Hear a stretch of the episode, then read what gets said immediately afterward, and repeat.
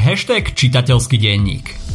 Trnava je malý Rím a Trnavská univerzita je malý Cambridge. Túto epizódu čitateľského denníka ti prináša Trnavská univerzita. Ide o univerzitu s rodinnou atmosférou v jednom z najkrajších slovenských miest s bohatou kultúrou, ale i kaviarenskou scénou. Študovať tu môžeš na pedagogickej, právnickej, filozofickej, teologickej fakulte a tiež na fakulte zdravotníctva a sociálnej práce. Študentom Trnavská univerzita poskytuje veľké množstvo zahraničných pobytov pobytov, ale aj športových aktivít, či už ide o florbal, futsal alebo lezenie. Aj pri nich môžu vzniknúť dôležité kariérne kontakty či priateľstva, ktoré ťa budú sprevádzať celý život. Staň sa aj ty súčasťou rodiny 5000 študentov malého Cambridgeu. Podľa prieskumov je viac ako 94% študentov s výberom Trnavskej univerzity spokojných. Nehovoriac o tom, že až 85% absolventov sa uplatní vo svojom odbore. Viac o štúdiu nájdeš na TRU uni.sk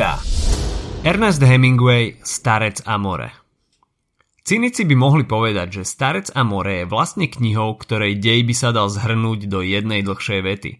Starec ide loviť na more, chytí rybu, zápasí s ňou a porazený sa vráti do prístavu. No v tejto útlej knihe sa toho skrýva o mnoho viac, veď Ernest Hemingway za ňu dokonca získal aj prestížnú Nobelovú cenu. Je to dielo o vytrvalosti a odhodlaní bojovať. To vlastne platí aj o živote Hemingwaya, o ktorom si povieme niečo v najbližších minútach. Stručne o autorovi. Ernest Hemingway sa narodil v roku 1899 v Chicagu. Jeho otec bol vášnivý polovník a rybár, čo sú aktivity, ktorými bol neskôr známy aj sám Hemingway. Jeho rodičia chceli, aby sa stal lekárom, no mladý Ernest nemal o štúdium medicíny žiadny záujem a radšej sa zamestnal ako športový reportér pre noviny. Keď sa USA zapojili v roku 1917 do Prvej svetovej vojny, chcel sa aj on podielať na tejto udalosti ako mnoho mladých mužov v tom čase. Dobrovoľne narukoval, nakoľko mal však problémy s okom, zaradili ho do sanitárneho zboru v Taliansku, kde bol hneď v prvých dňoch ťažko ranený. Mimochodom, na sekundu si odskočíme od Hemingwaya – Zamyslel si sa niekedy nad tým, že prvú svetovú vojnu v čase jej trvania od roku 1914 do 1918 nemohli nazývať prvou svetovou? Dáva to zmysel, v tom čase totiž ešte nevedeli, že o 25 rokov príde ďalší masový konflikt. Mám na teba však otázku. Vieš, ako sa v tom čase ľudovo vojne hovorilo? Dám ti pár sekúnd. Ak si povedal veľká vojna, klobúk dole. Vidieť, že si v diepise doma. Vráťme sa k Hemingwayovi. Hrôzy z vojny sa podpísali aj na jeho tvorbe, o čom hovorí aj názov románu S Bohom zbraniam z roku 1929. Hemingway počas svojho života veľa cestoval. Lovil v Afrike, precestoval európske mestá, na nejaký čas sa usadil v Paríži a po druhej svetovej vojne žil na Kube – Práve život na Kube mu bol inšpiráciou pre jeho novelu Starec a more vydanú v roku 1952.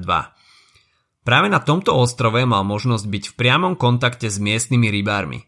Za dielo Starec a more vyhral Pulitzerovú cenu a v roku 1958 za ňu získal aj zmienovanú Nobelovku.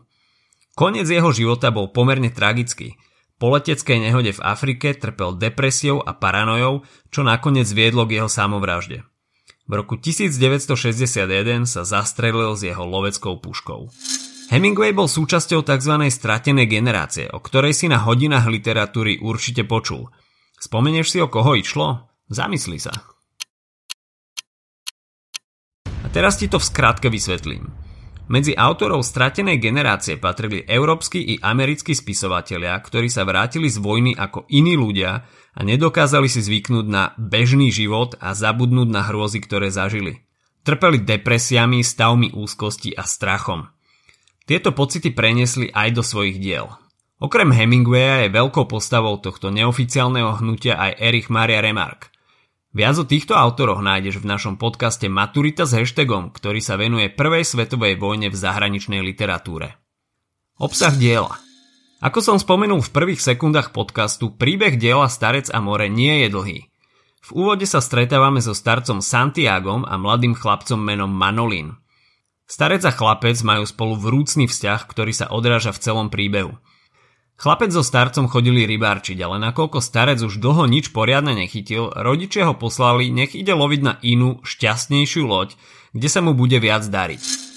Manolina Santiago sa spolu rozprávajú o nadchádzajúcom dni, kedy sa obaja chystajú vyraziť na more.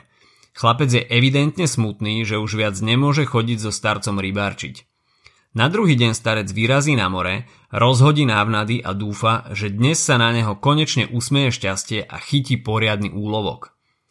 Po istom čase sa na jeho udicu chytí ryba a od tohto momentu nastáva v deji hlavná zápletka – Boj s rybou trvá 3 dní, ryba je obrovská a vytrvalá, zanesie Santiago ďaleko na more a nechce sa nechať len tak zabiť.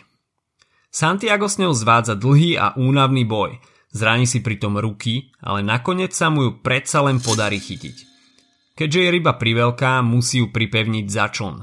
Na nešťastie krvavá stopa z ryby priláka prvého žraloka. Starcovi sa podarí žraloka zabiť, ale príde pritom o harpúnu a o časť ryby, z ktorej žralok odhryzol. Starec sa snaží byť optimistický, aj keď si začína hovoriť, že zabitie tejto ryby bol hriech, za ktorý bude teraz píkať. Bohužiaľ, jeho obavy sa naplňa a prídu ďalšie žraloky. Znova ich zabije, ale zničili už značnú časť úlovku. Kým sa napokon dostane naspäť na breh, napadnú ho ďalšie a z jeho ryby, o ktorú tak dlho bojoval, nakoniec ostane len kostra. Na brehu ho navštíví chlapec, ktorý sa pri pohľade na zraneného Santiaga rozplače. Starcovo dobrodružstvo na mori vyvolá aj v ostatných rybároch obdiv. Chodia sa pozerať na kostru ryby a odhadujú jej veľkosť. Čo tým chcel autor povedať? Hlavná myšlienka diela sa nachádza priamo na jeho stránkach. Ide o vety Človeka nestvorili pre prehry. Možno ho zahubiť, ale nie poraziť. V širšom zmysle dielo reprezentuje individuálny boj človeka so silami prírody, ale v užšom zmysle ukazuje hlavne boj o víťazstvo nad našimi najväčšími slabosťami. Napriek tomu, že bol Santiago porazený žralokmi a nakoniec donesie naspäť domov len kostru z ryby, ktorú chytil, zvíťazil duchovne a morálne – Zvíťazil sám nad sebou a zaslúžil si rešpekt od ostatných rybárov, ktorí ocenili jeho vytrvalosť a odvahu, keďže dovtedy o ňom uvažovali len ako o starcovi, ktorý nemá šťastie na mori a je slabý. Čím sa blisnúť, aj keď si dielo nečítal? Je pár bodov, ktoré môžeš pre dôveryhodnosť a aj zaujímavosť spomenúť. Starec sa počas lovenia ryby s rybou rozpráva, oslovuje ju a vedie s ňou rozhovory.